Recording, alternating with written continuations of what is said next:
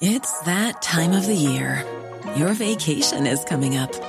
You can already hear the beach waves, feel the warm breeze, relax, and think about work. You really, really want it all to work out while you're away. Monday.com gives you and the team that peace of mind.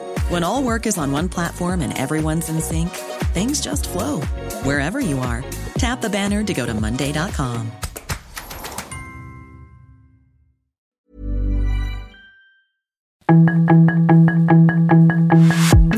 Tarde lo que necesitas saber de forma ligera con un tono accesible. Solórzano, el referente informativo.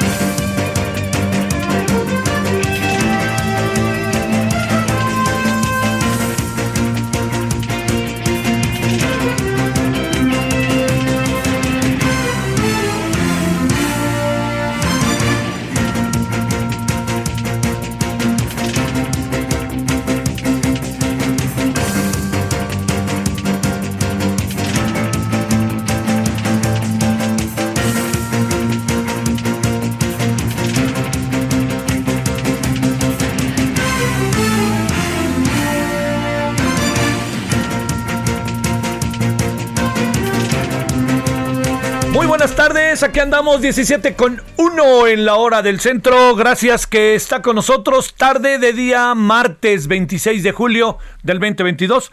Pues ahora sí que ya casi formalmente todos andan de vacaciones en cuanto a primaria.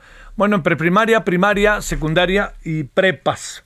Eh, algunas universidades también están acomodándose. Le recuerdo, sé que lo sabe, no tengo ni que explicárselo porque usted lo vive en carne propia, pero le cuento que, como usted lo sabe, hay muchas personas que, eh, que van a tener vacaciones cortas. Y las vacaciones cortas se deben a que se trata de aprovechar al máximo y podernos rápidamente colocarnos de la mejor manera posible para ajustar los tiempos con motivo de la pandemia que pues se perdió pues se perdió el tiempo no hay duda pero también muchas cosas pues no no acabaron por salir como uno este como uno como que querían las escuelas no hay a lo mejor es muy probable que ahora con el regreso a clases sabe qué haya pasado ya con el regreso formal presencial que muchos maestros maestras escuelas se hayan dado cuenta la dificultad tan evidente, tan grande la dificultad de, eh, de poder, este, de, es decir, la dificultad de enfrentar el armado educativo de los estudiantes. Dicho de otra manera, el proceso de aprendizaje. Y a lo mejor en muchas cosas tuvieron que meter el acelerador porque pues no fue lo mismo lo presencial que lo este que lo que a distancia y entonces en ese sentido a lo mejor algo que pudo pasar es que se le echaron toda la caballería y se dieron cuenta también ahora que sí están muy retrasados y que hay que ponerse a las vivas, ¿no? Porque además acuérdese de algo, estamos ahorita terminando el ciclo escolar, o sea, no es un semestre, estamos terminando lo que llaman técnicamente el año lectivo, el año escolar, no el semestre escolar. Quiere decir que aquí los que están en la escuela en primero debieron haber terminado primero, los que están en segundo, los que están en tercero, en cuarto, quinto, sexto, primero secundaria, segundo secundaria, en fin, ¿no? O sea, no estamos a la mitad del semestre, estamos terminando el año.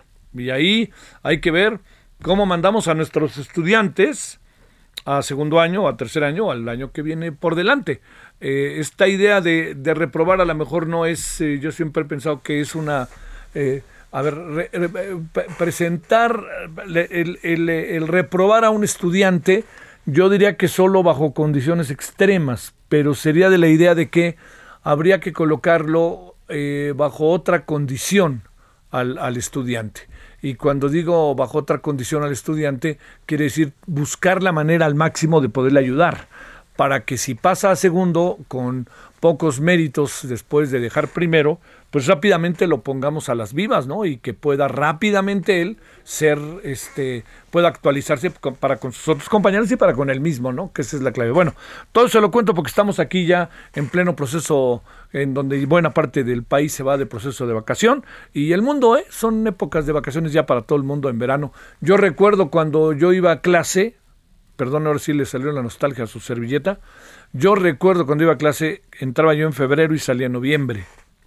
Las vacaciones de fin de año no eran de verano, eran de diciembre.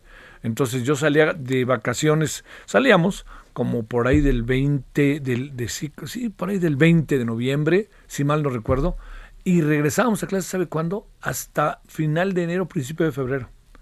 Entonces eso era, pues, este, las vacaciones, además, bueno, pero a diferencia de todo el país, era nomás la Ciudad de México.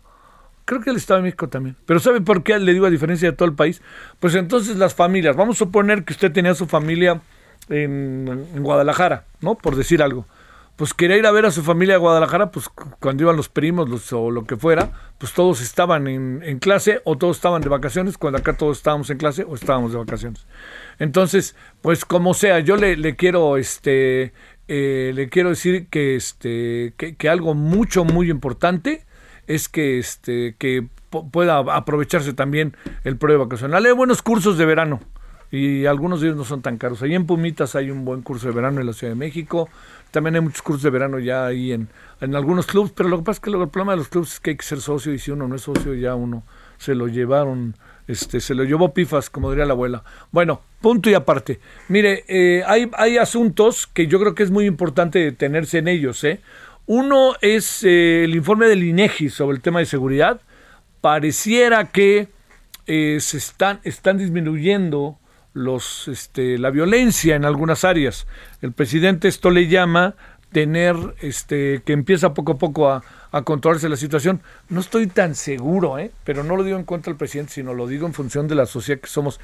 37 mil personas, este, homicidios este año, me parece que es no sé qué piensa usted, ¿no? Pero significa que hay armas, que hay violencia, etcétera. Los feminicidios se mantienen. Bueno, vamos a hablar de ello, ¿no? Si le parece, lo vamos a hablar ahorita y en la noche, a las 21 horas, para ver con números exactamente y para ver, como, diría, como dirían algunos, si esto es una tendencia, quiere decir que eh, estamos en buen terreno.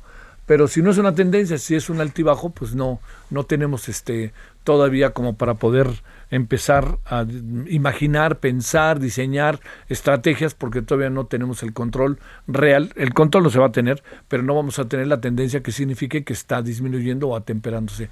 Bueno, ese es uno.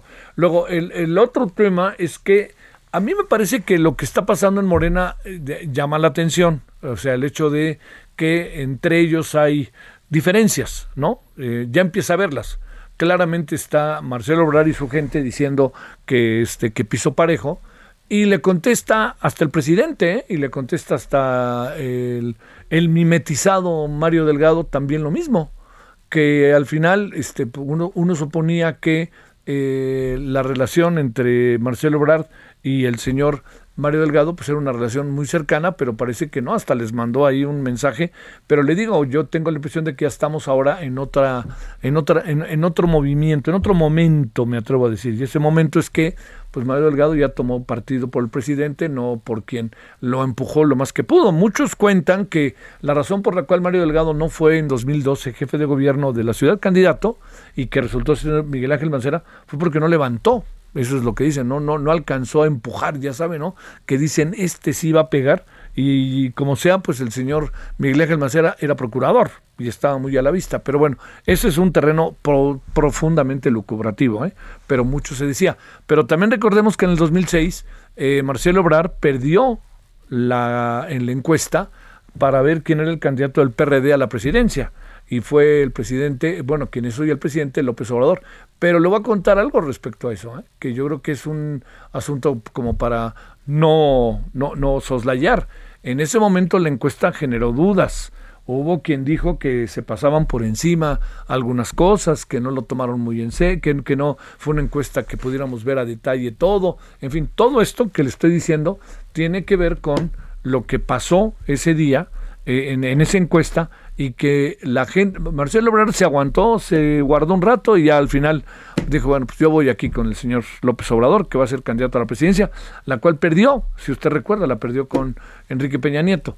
Este, pero la otra cosa está en que, bajo esta perspectiva, pues yo creo que también Marcelo Ebrard sabe muy bien lo que puede venir, por eso mete el acelerador, ¿eh? y anda diciendo no hay piso parejo, etcétera, y no lo dice él, ¿eh?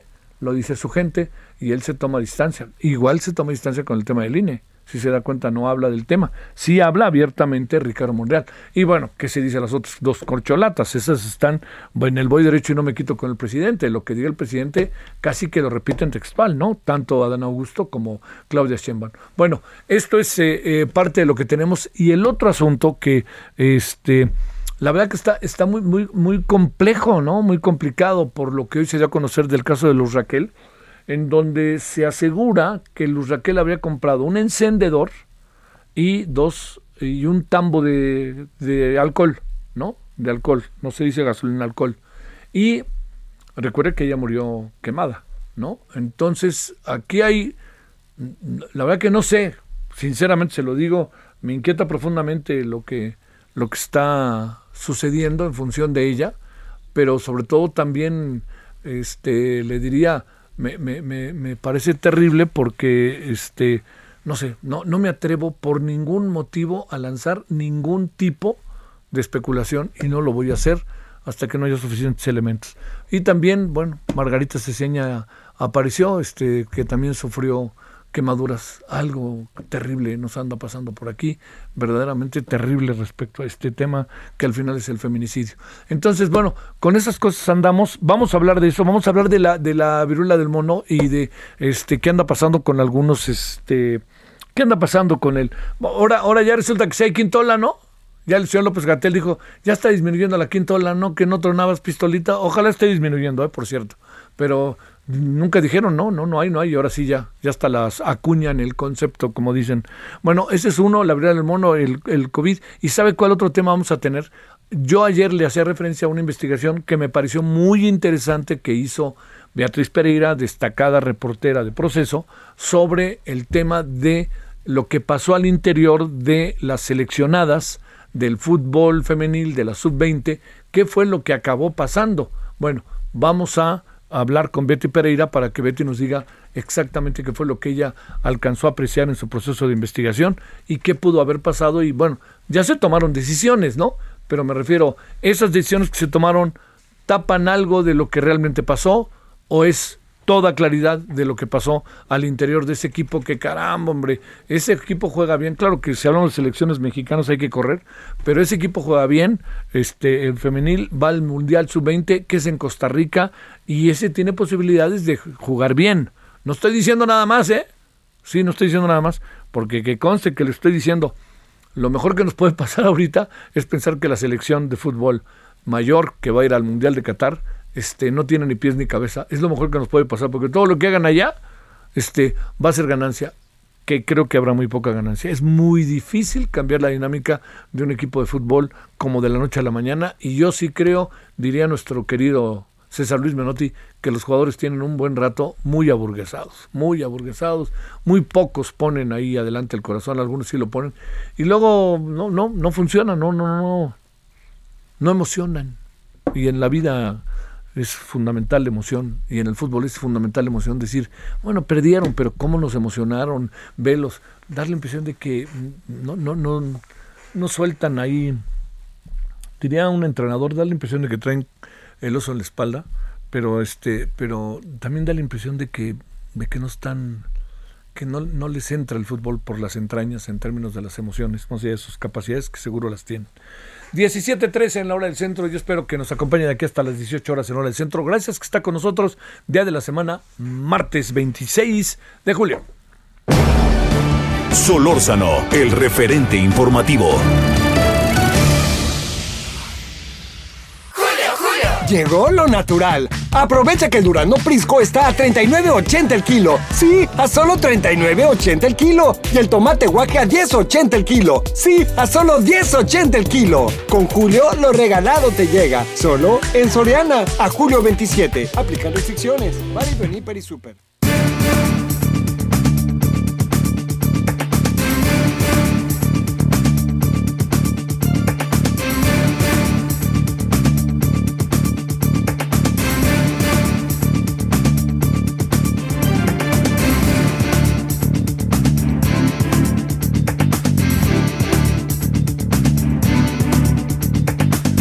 Bueno, entremos con este tema que de repente no se declara pandemia, no sabemos, hemos estado siguiéndolo, no hay cosas que nos quedan claras, hay otras que de plano no, pero por lo pronto, qué mejor que hablar con la doctora Susana López Charretón, viróloga especializada en rotavirus y divulgadora de temas virológicos. Querida doctora, ¿cómo has estado? Muy buenas tardes. Hola Javier, muy bien. ¿Y tú cómo estás? Pues este, yo espero que tú bien. ¿Ya están regresando a clase? Todavía no, ¿verdad? Eh, ya, en la UNAM ya. Ya, ¿verdad? Sí, ya me ando confundiendo. Es que lo único que se habla de la UNAM últimamente es de un cuate que se llama Dani Alves. Entonces, pues no, no, ya no sé qué pasa, ¿me entiendes? Que dicen que sí, bien, como dice ahí alguien, dice que viene a jugar o viene de rector, porque además se echó una, oye, se echó muy buena declaración sobre la universidad, ¿no? Que eso nos gustó. Oye, eh, este, a ver, déjame plantearte primero, antes de que le entremos al de eh, la viruela del mono, a ver una reflexión sobre cómo estás viendo las cosas con el COVID, que ya reconocieron que hay quinta ola y todas esas cosas. ¿Qué alcanza a apreciar? Porque he escuchado a buenos amigos del INER, he escuchado a mucha gente que, bueno, por fortuna en muchos casos no ha sido muy delicado, pero que se han contagiado. Digo, yo esta última vez la he salvado, pero yo ya llevo dos, ¿no? Ay, qué bárbaro. Eh, pues sí, sí estamos ante una quinta ola que, que ya parece que está bajando, ¿no? La estamos reconociendo ahora, pero eh, ya teníamos pues más de tres semanas con este pico de, contagios otra vez. Ahora anunciaron y se ve en las gráficas pues que sí ya están bajando un poco los contagios y, y la, la realidad es que esto va a ser parte de nuestra vida. O sea, las vacunas sirven y sirven muy bien porque lo que sí sabemos es que hay menos hospitalizaciones, hay menos defunciones. Entonces, eh, vamos a seguir con estos contagios y vamos a tener que seguir cuidándonos, especialmente las personas que tienen eh, problemas de salud subyacentes o son mayores de edad. Sí, seguir vacunándonos cuando se nos aconseje, ¿no? Pero no se va a acabar de la noche a la mañana y tenemos que, pues, medir nuestro comportamiento. Este, oye, eh, a ver, en esta etapa eh, estamos, eh, diríamos, doctora, estamos actuando mejor por parte de las autoridades, ¿qué alcanza a saber? Más allá del aprendizaje que hemos tenido las y los ciudadanos. Pues el aprendizaje que hemos tenido ha sido nulo, ¿no? Porque... Oye, después de ver a estos ahí en el Zócalo el otro día, pues sí, ¿no? o sea, en realidad es que no aprendemos, o sea, lo que, lo que tendría que ser un aprendizaje mínimo es a cuidarnos en, en, cosas masivas, a cuidarnos en espacios cerrados y eso no lo hace la gente. Entonces, pues no, o sea, ya no es reversible, ya no nos pueden poner en rojo. O sea, la realidad es que la gente ya no va a regresar a enclaustrarse de la manera que nos enclaustraron antes. Pero pues lo que sí tendríamos que aprender es a cuidarnos, o sea, sí podemos no estar en espacios cerrados con mucha gente, eh, pues no abrazarte con, con todos, ¿no? O sea, sí tenemos que cambiar un poco nuestra nuestro comportamiento, pero el uso de cubrebocas y el no estar en espacios cerrados con mucha gente yo creo que es básico. Sí, sí, sí ya ha pasado. Oye, a ver, ¿y cómo ves la estrategia del gobierno? Ahora ya te digo que reconoció el señor López Gatel que sí había quinta ola. Sí, no, no, pues no le entiendo. Sí, sí, sí, sí. Pues eso no es estrategia, ¿por qué no hablar claro desde el principio? Pero bueno, no, pues no entiendo. Eso yo no puedo explicarlo. Sí, tienes toda la razón. Oye, a ver, este, nos apareció otra cosa, que es la, la viruela del mono. Eh, ayer platicábamos con el doctor Malaquías, allá también de la UNAM, y este nos daba ahí algunos, algunas este, líneas generales. Primero, a ver, te preguntaría, eh, Susana, ¿por qué razón se llama viruela del mono? ¿Qué es lo que sucede con ella? ¿Cuáles son las principales causas de contagio? ¿Y en qué consiste? ¿Qué le pasa al cuerpo humano exactamente? Sí, mira, se llama viruela del mono eh, por accidente, porque el virus, eh, este virus lo descubrieron en una colonia de monos en Dinamarca por primera vez. Y entonces dijeron, pues es eh, por las características del virus, que es un primo hermano de la viruela que hubo hace muchísimos años, le pusieron viruela del mono. La realidad es que este virus es, digamos que habitante de países en África Central y en África Occidental, pero es principalmente un virus de roedores. Ah. Lo que pasa es que como los, el primer virus que encontraron estaba en un mono, pues le pusieron viruela del mono, pero, pero no es del mono. Sí. Y es un, es un virus que normalmente, eh, te digo, vive en roedores y se, eh, existe esta enfermedad en África desde hace muchos años, justo por el contacto cercano de las personas cuando van a cazar o cuando se, pues eh, sí, cuando van a cazar o cuando comen carne de algún tipo de animal contaminado.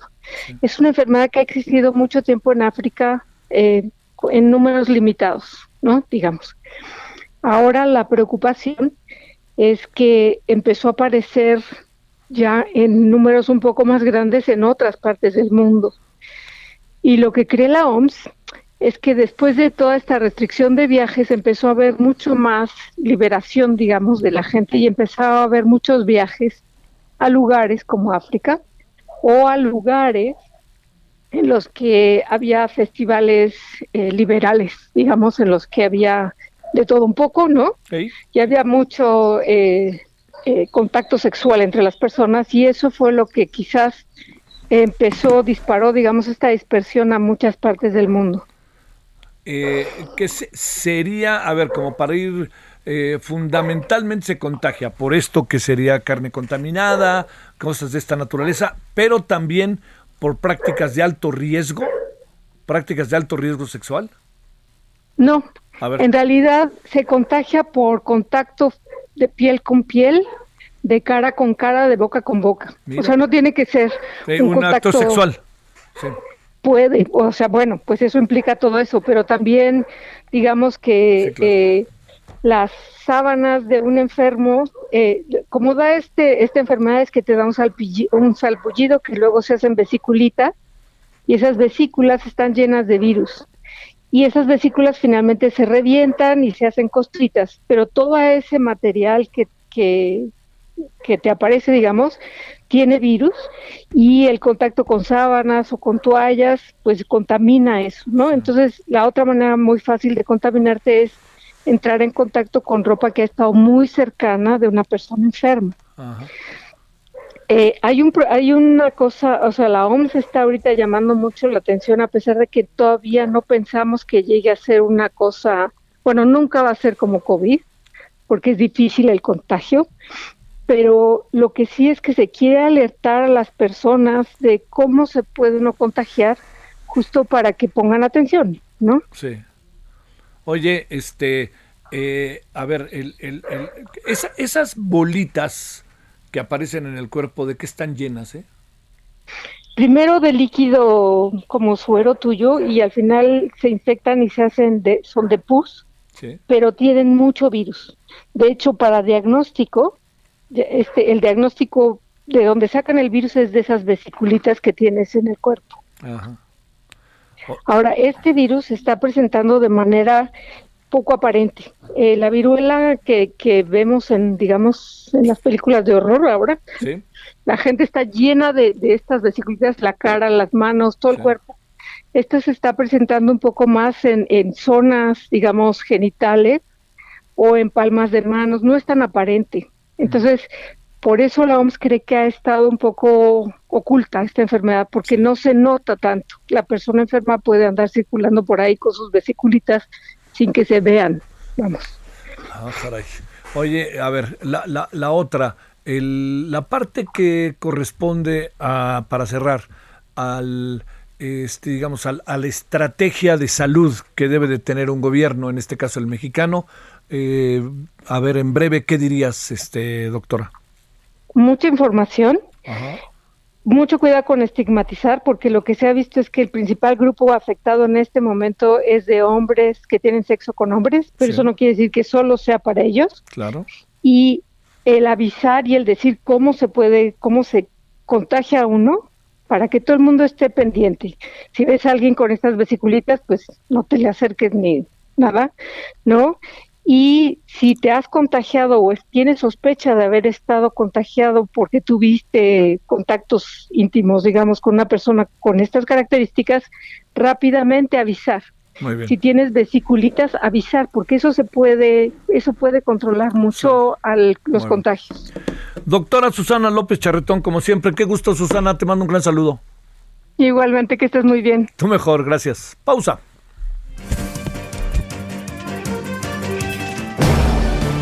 Solórzano, el referente informativo. Estamos de regreso con el referente informativo.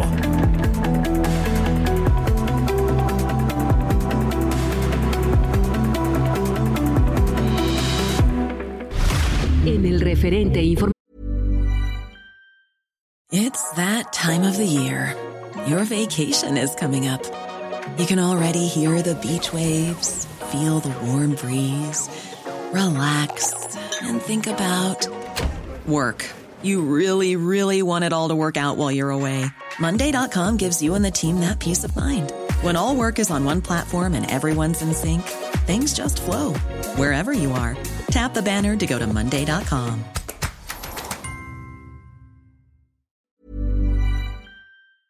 Le presentamos información relevante. Jueza federal otorga a Caro Quintero suspensión contra extradición a Estados Unidos.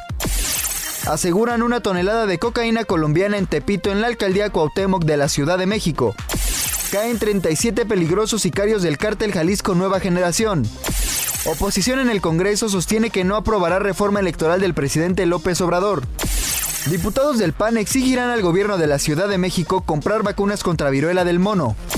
Continúa la campaña de vacunación contra COVID-19 para menores de edad en la Ciudad de México. Ya empieza la reducción de la quinta ola de COVID-19, asegura Hugo López Gatel. Compranet volverá a operar en dos semanas, asegura Hacienda. Fondo Monetario Internacional mejora ligeramente el crecimiento económico de México para 2022. Llegó el ahorro. 3x2 en todas las salchichas y tocinos empacados. Y además, 3x2 en todos los quesos Filadelfia, Lala, Food, Nochebuena y La Villita. Sí, 3x2. Con Julio lo regalado te llega. Solo en Soriana. A julio 26. Aplican restricciones. It won't be easy. You'll think it's strange. When I try to explain how I feel that I still need your love after all that I've done.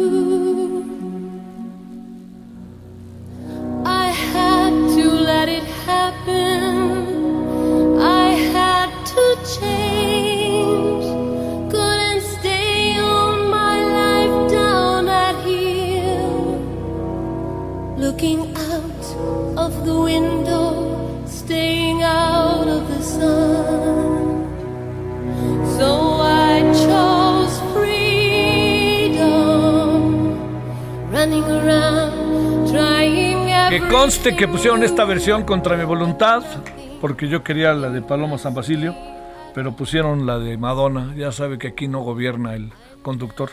Este, ¿por qué? No llores por mi Argentina. Se cumple 70 años del fallecimiento de Eva Perón, ex primera dama de Argentina, que realmente fue casi como presidenta de Argentina. Está por ahí circulando, yo me muero en verdad, se lo digo de ganas de ver esta versión sobre Evita que produce Salma Hayek. Por eso me cae bien Salma Hayek, a la cual ni conozco, ¿eh? pero me cae bien porque se mete allí en proyectos que son de esta índole, ¿no? Arriesga, hizo lo de Frida, se arriesga, ¿no? Y pues de repente hace cosas ahí que son medio que pues, a uno no le gusta, pero pues uno, como diría luego, hay que pagar la tintorería. Pero este, pero hay otras que son sensacionales, muy muy, muy respetable. Bueno, Ahí estamos, lo recordamos más bien por el significado que tiene, porque viene la serie este, con dos muy buenos actores, por cierto, argentinos, que ahí viene ya la serie, que está producida por Salma Hayek sobre Argentina, toda una etapa del peronismo Que qué bárbaro. Cada vez que yo oigo a los argentinos hablar de esta época, cuando platican entre ellos no se ponen de acuerdo, entonces es muy interesante escucharlos porque se echan unos rollos que para qué quiere. Pero, pero dignos de escuchar. Bueno, 17.34 en la hora del centro. Don't cry for me, Argentina. Solórzano, el referente informativo. Hoy con este calor ya se antoja la playita, ¿no? Pues para la playa, llégale primero al 2x1 en trajes de baño, shorts y bermudas para toda la familia. Y además, 3x2 en todos los desodorantes, talcos y cremas corporales o faciales. Con Julio, lo regalado te llega, solo en Soriana. A julio 28, aplica restricciones.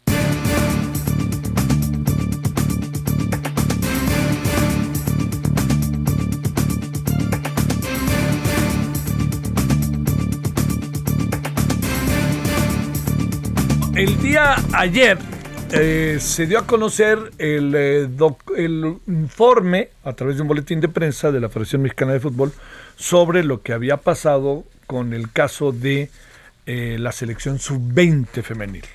Y ayer yo decía que me parece que el fútbol femenil empieza a, a generar más expectativas, incluso de competencia, que el varonil, más allá del desaguisado de Monterrey, pero que al fin y al cabo esa es la impresión que uno tiene, la liga ahí va, con muchas dificultades, camina, pero ahí va, ahí va.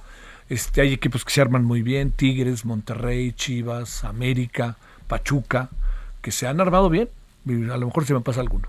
Este, pero lo que le quiero decir es que eh, leí ayer el documento y le dije que había leído el, eh, la investigación de Beatriz Pereira, reportera de deportes en proceso, y que había muchas cosas que leyendo el documento de la federación y leyendo el artículo de Beatriz Pereira, había diferencias, ¿eh? Y dejaban muchos terrenos de duda y había cosas que no quedaban suficientemente claras. Bueno, entonces, ¿qué hicimos? Pues buscar a Beatriz Pereira. Betty Pereira, ¿cómo has estado, querida Betty? Hola Javier, ¿cómo estás? Pues trabajando y trabajando. Ay, ay, ay, ay, ay, ay. bueno, a ver, ¿cuál es el otro lado de esta historia que yo insistí ayer en la importancia que tiene la transparencia, sobre todo por el tipo de asunto que estamos hablando, Betty, pero también por la relevancia que tiene, eh, cada vez ha ido adquiriendo el fútbol femenil, que es una manera también a lo mejor de enfrentar muchas de las cosas que presenta y que se mantienen calladas, ¿no?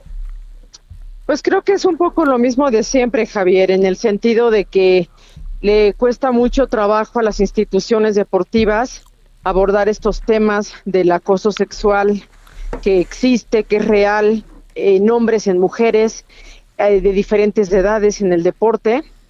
Y creo que la federación tuvo una gran oportunidad en sus manos para haber dicho con todas sus letras que lo que estaba ocurriendo entre el preparador físico de la selección sub-20 y una de las jugadoras era algo más que conductas indebidas Ajá. y debió haber reconocido que la manera como el preparador físico trataba con mensajes de WhatsApp, se refería a la jugadora, esto de que le mandaba la alineación, es esta manera de eh, te estoy cortejando, te quiero ligar cuando yo soy tu figura de autoridad, pero además mira, te puedo enseñar cómo yo te puedo hacer que estés alineada, mira, aquí está la alineación, te la comparto, mira que vas a jugar de titular, o sea, todo ese tipo de cosas que es una a- agresión sutil de cuando un hombre de 40 años le habla así a una niña de 19, que hace que se ilusione pensando, ah, sí, mira, le, le gusto a este, porque era lo que esta niña hacía, ¿no? Le, le enseñaba esos mensajes que el tipo le mandaba a algunas de sus compañeras,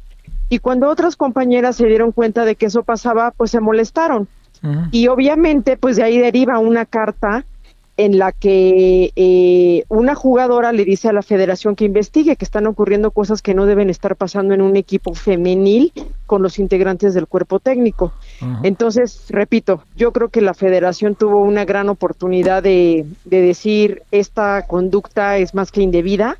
Este no debió haber hecho eso el entrenador, por eso lo corrimos, porque ya lo, o sea, lo corrieron desde la semana pasada, Javier. Sí. No lo corrieron apenas como con Maribel, que además el comunicado ni siquiera dice que corrieron a su directora técnica, Sí. solamente reafirman a Ana Galindo.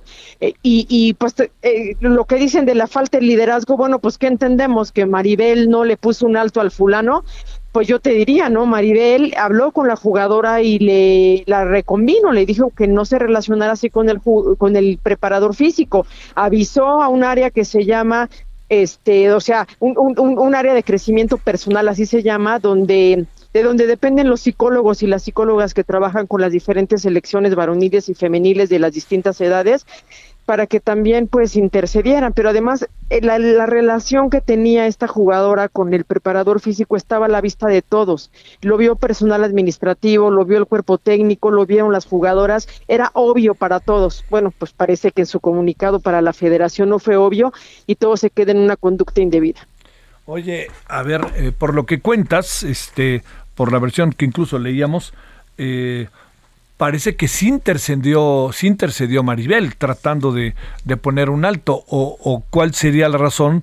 Maribel se convirtió en cómplice o cuál, porque por lo que nos cuentas, Maribel le dijo a la jugadora, oye, estate quieta, o debe haber tomado una decisión más radical, o qué es lo que piensas en función de los escenarios que tú tienes. Mira, la información que yo pude verificar con una fuente que está ahí dentro, en la, en la federación, en la selección, es que Maribel sí habló con la jugadora y le pidió que no, digamos, tuviera ese comportamiento que, insisto, estaba ante los ojos de todos, Javier. Jugadoras, cuerpo técnico, incluso personal administrativo. Este, claramente, pues, yo no sé si se lo dijo como tal a Roberto, no lo hagas, al preparador físico, este, pero si se lo dice al área de crecimiento personal, que es una autoridad más arriba de Maribel, porque está en un ámbito administrativo, no a nivel cancha, pues no me digan que cuando estaban en la alberca metidos estos, los integrantes del cuerpo técnico, Miguel Razo, Guillermo Chávez y Roberto en la alberca del hotel en República Dominicana en el premundial, eso no lo vio Javier Terán, que es un coordinador de selecciones eh, menores, que hizo el viaje con las jugadoras. Bueno, ya no está ella, ahora Javier Terán, eh, pe- perdón, Mier, no Terán, Javier Mier está en las Chivas. Y también Mariana Gascón, que ella sí sigue ahí en el equipo. Entonces, ¿dónde están los demás para que apoyaran de alguna manera a la entrenadora para que esto no ocurriera. Y porque además si tú revisas mi nota, hay otros antecedentes de otro tipo de relaciones, a ver, de otras jugadoras con personal también administrativo de la federación, de los que también eh, voltearon para otro lado. Cuando se supone que está prohibido, cuando se supone que esto que ellos le llaman el código Fair Play es un curso que toman los empleados en línea y que lo firman, en donde aceptan no relacionarse sentimentalmente entre empleados de, de la federación, los que trabajan ahí en el CAR, etcétera, o en las elecciones, pues si no se pueden relacionar sentimentalmente entre ellos, muchísimo menos con las jugadoras. Oye, eh, acabó siendo, por decirlo de alguna manera, no sé si sea el concepto exacto, Beatriz Pereira, justa la separación del cargo de Maribel. Mira, eh, si esto de la falta de liderazgo obedece a que ella no fue más contundente o que no lo denunció con más fuerza o que no regañó o pretendió separar a su preparador físico, pues a lo mejor sí, ¿no? Porque pues se puede ser responsable por comisión o por omisión, Javier, tú lo sabes bien en muchos ámbitos de la vida. Este, pero tenían que haberlo dicho así. A Maribel la destituimos porque no actuó de la manera correcta, Claro. porque no tomó los protocolos que sabe que tenía que haber seguido. Pero que digan eso, porque cuando tú dices falta de liderazgo o actitudes indebidas, pues no sabes exactamente a qué se refieren. O sea, llamarle actitud indebida a que el señor esté mensajeando con una niña a la que le esté diciendo mamacita y le esté proponiendo que tengan una relación este más allá de la de preparador físico jugadora, cuando los, el cuerpo técnico es el responsable de cuidar la integridad física, psicológica y emocional de las jugadoras, que en ese equipo sub-20 puedes tener a niñas menores de edad o a niñas de 18, 19 años, están bajo su protección, Javier. Los papás se las dan y se las confían. Sí, sí, es lo que decías en tu, en tu nota que me parecía muy interesante. Oye, la, la, ¿sabemos la edad de la, de la joven futbolista o no? Tiene 19 años. O sea, este, ¿y qué van a hacer con ella? ¿La separan también de la selección o no? Pues mira, ahí está.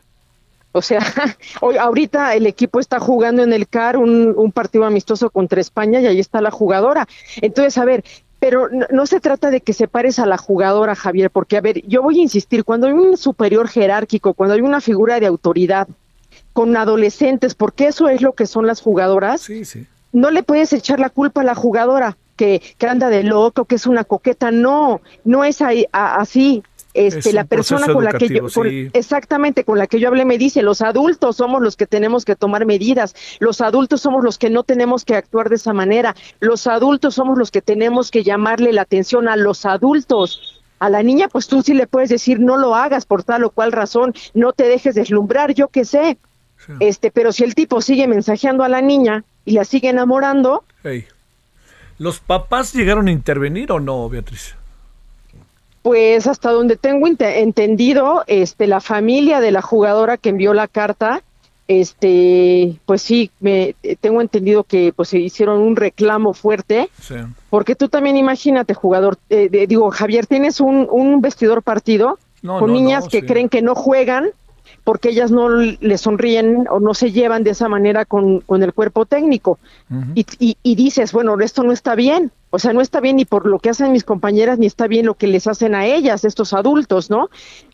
Y, y que tú empieces a, a crearte ideas en tu cabeza de que no juegas, no porque no seas buena, sino porque alguien le están metiendo porque este le sonríe al, a, a un integrante del cuerpo técnico, me parece muy grave. Sí, por, por- porque fíjate, también por ahí este, hay, una, hay una situación que por ningún motivo se puede pasar por alto, que es lo que tú bien dices, rompes el vestidor, porque la capacidad de esta futbolista empieza ante los ojos de las demás a diluirse, porque bien a bien no sabes en qué está metida, por lo cual juega. Y no dudo que la chava, si ya está esos niveles, es buena, ¿no? Pero el problema está en que buena como esa debe de haber otras, ¿no? ¿Y por qué optas por una y no optas por las otras?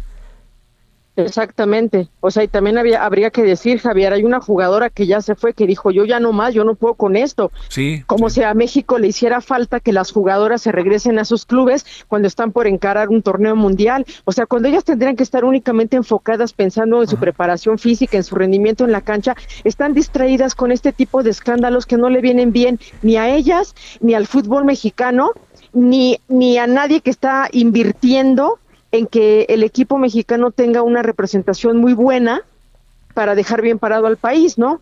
Y más después de lo que acaba de pasar en Monterrey, ¿no? Exactamente, pero mira, ya tú pon de lado los resultados deportivos, Javier.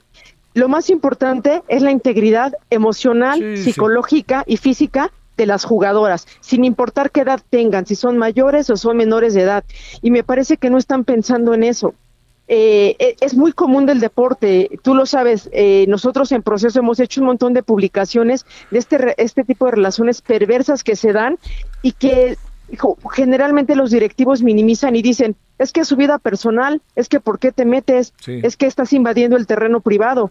Y no, señor, no se está invadiendo el terreno privado, se está invadiendo terrenos muy resbaladizos donde la línea delgada entre un acoso sexual, un abuso sexual o un exceso de confianza se puede diluir por nada, Javier. Oye, este, ¿qué te han dicho de la nota que publicaste? ¿Has recibido algún comentario de la federación o algo así o nada?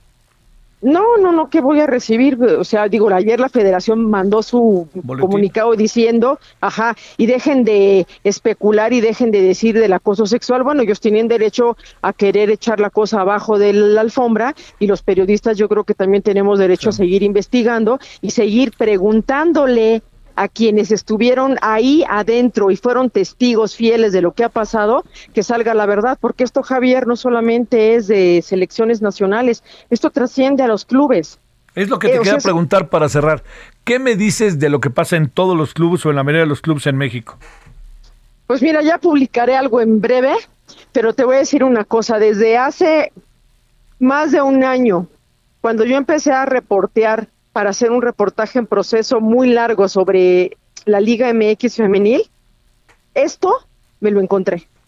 Y ya se sabía que existían estas prácticas de lesnables de señores, este, coqueteando con las jugadoras, este, a cambio de vas a jugar, la molestia de las jugadoras diciendo, ah, qué mala onda, entonces yo no juego porque yo no soy la novia o yo no ando con él, eh, o el acoso de jugadoras mayores de edad a jugadores menores de edad. Y, y, Y te voy a decir una cosa, ya hay jugadoras hablando de sobre este tema, ¿por qué? Pues porque no les parece, no están de acuerdo en que esto ocurra, no está bien, Javier. Entonces, pues es una realidad, ahí está, y lo pueden negar lo que quieran, pueden decir que no es cierto, pero como siempre, el peso de las cosas termina por vencer y por salir a la luz. Betty Pereira, te mando un gran saludo y el agradecimiento que estuviste con nosotros. Gracias a ti, Javier, hasta luego. Hasta luego, buenas tardes. 17:49 en la hora del centro. Solórzano, el referente informativo. Balance Inmobiliario es presentado por Centro Urbano. Estrena hoy Casa Odepa en 20. Grandes promociones en Tecámac, Querétaro, Puebla, Cancún, Playa del Carmen y Monterrey. Tu mejor hogar e inversión está en 20. Búscanos en 20.com.mx.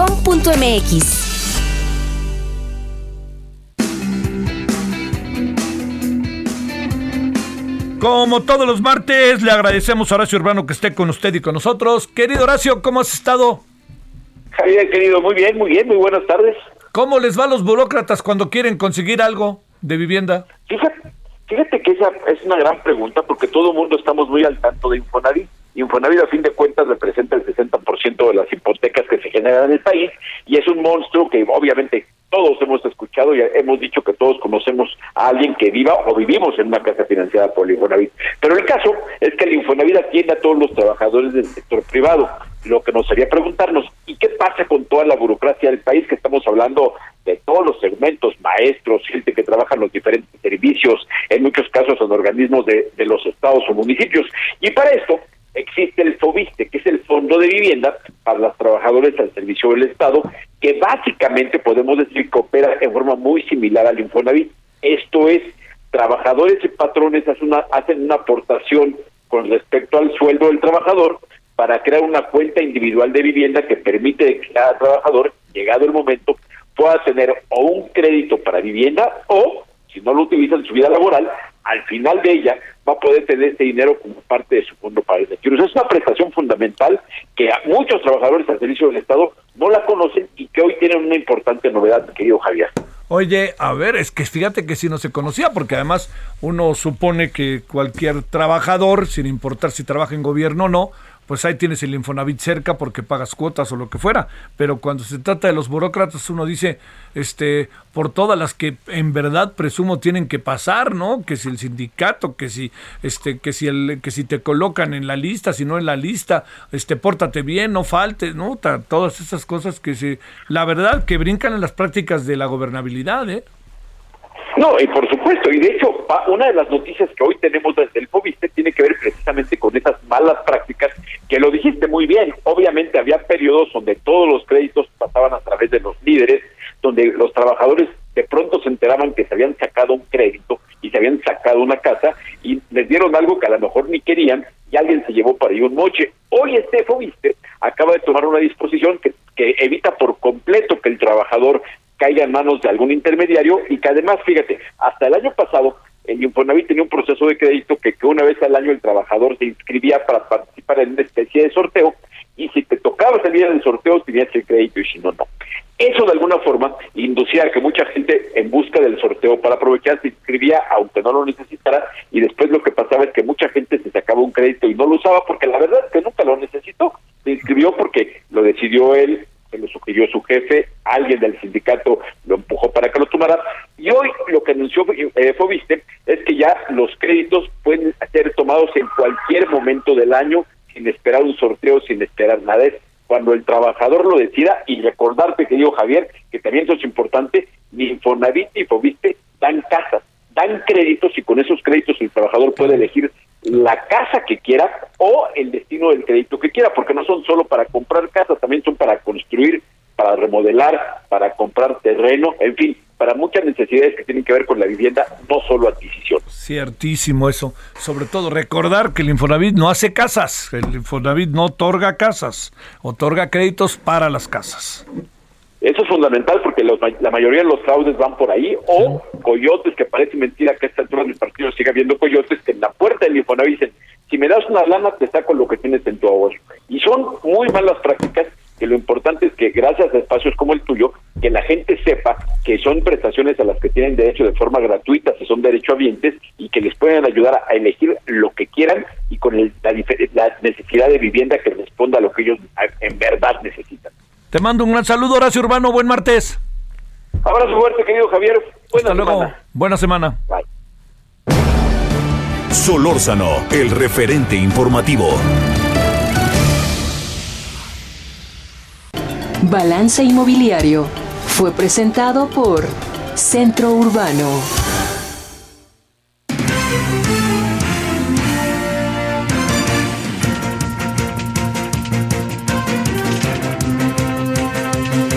Vámonos. eh, lo esperamos a las 21 horas en la hora del centro. Estaremos en eh, referente televisión.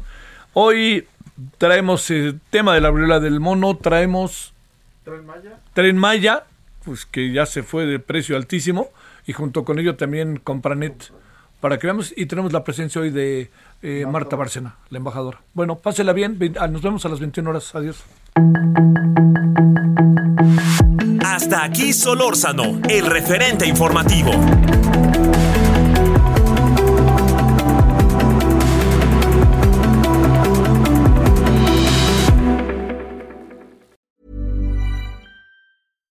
When you make decisions for your company, you look for the no brainers. And if you have a lot of mailing to do, stamps.com is the ultimate no brainer. It streamlines your processes to make your business more efficient, which makes you less busy. Mail checks, invoices, legal documents, and everything you need to keep your business running with stamps.com. Seamlessly connect with every major marketplace and shopping cart. Schedule package pickups and see your cheapest and fastest shipping options from different carriers with rates up to 89% off USPS and UPS rates. And with the stamps.com mobile app, you can take care of mailing and shipping wherever you are. Make the same no-brainer decision as over 1 million other businesses with stamps.com. Sign up with code program for a 4-week trial plus free postage and a free digital scale. No long-term commitments or contracts. That's stamps.com. Code program.